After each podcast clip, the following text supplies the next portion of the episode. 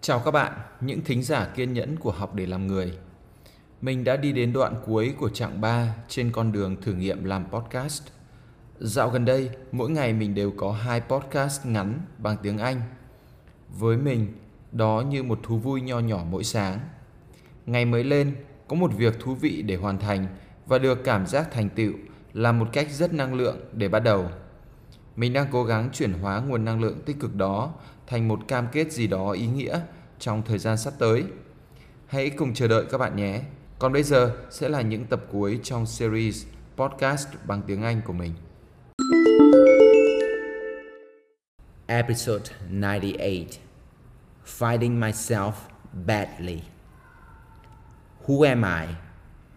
Married over twice, but not happy. Over 40 and not a penny. Been through many things, but few lessons. I'm not a quick learner. I'm not a smart either. What are my weaknesses?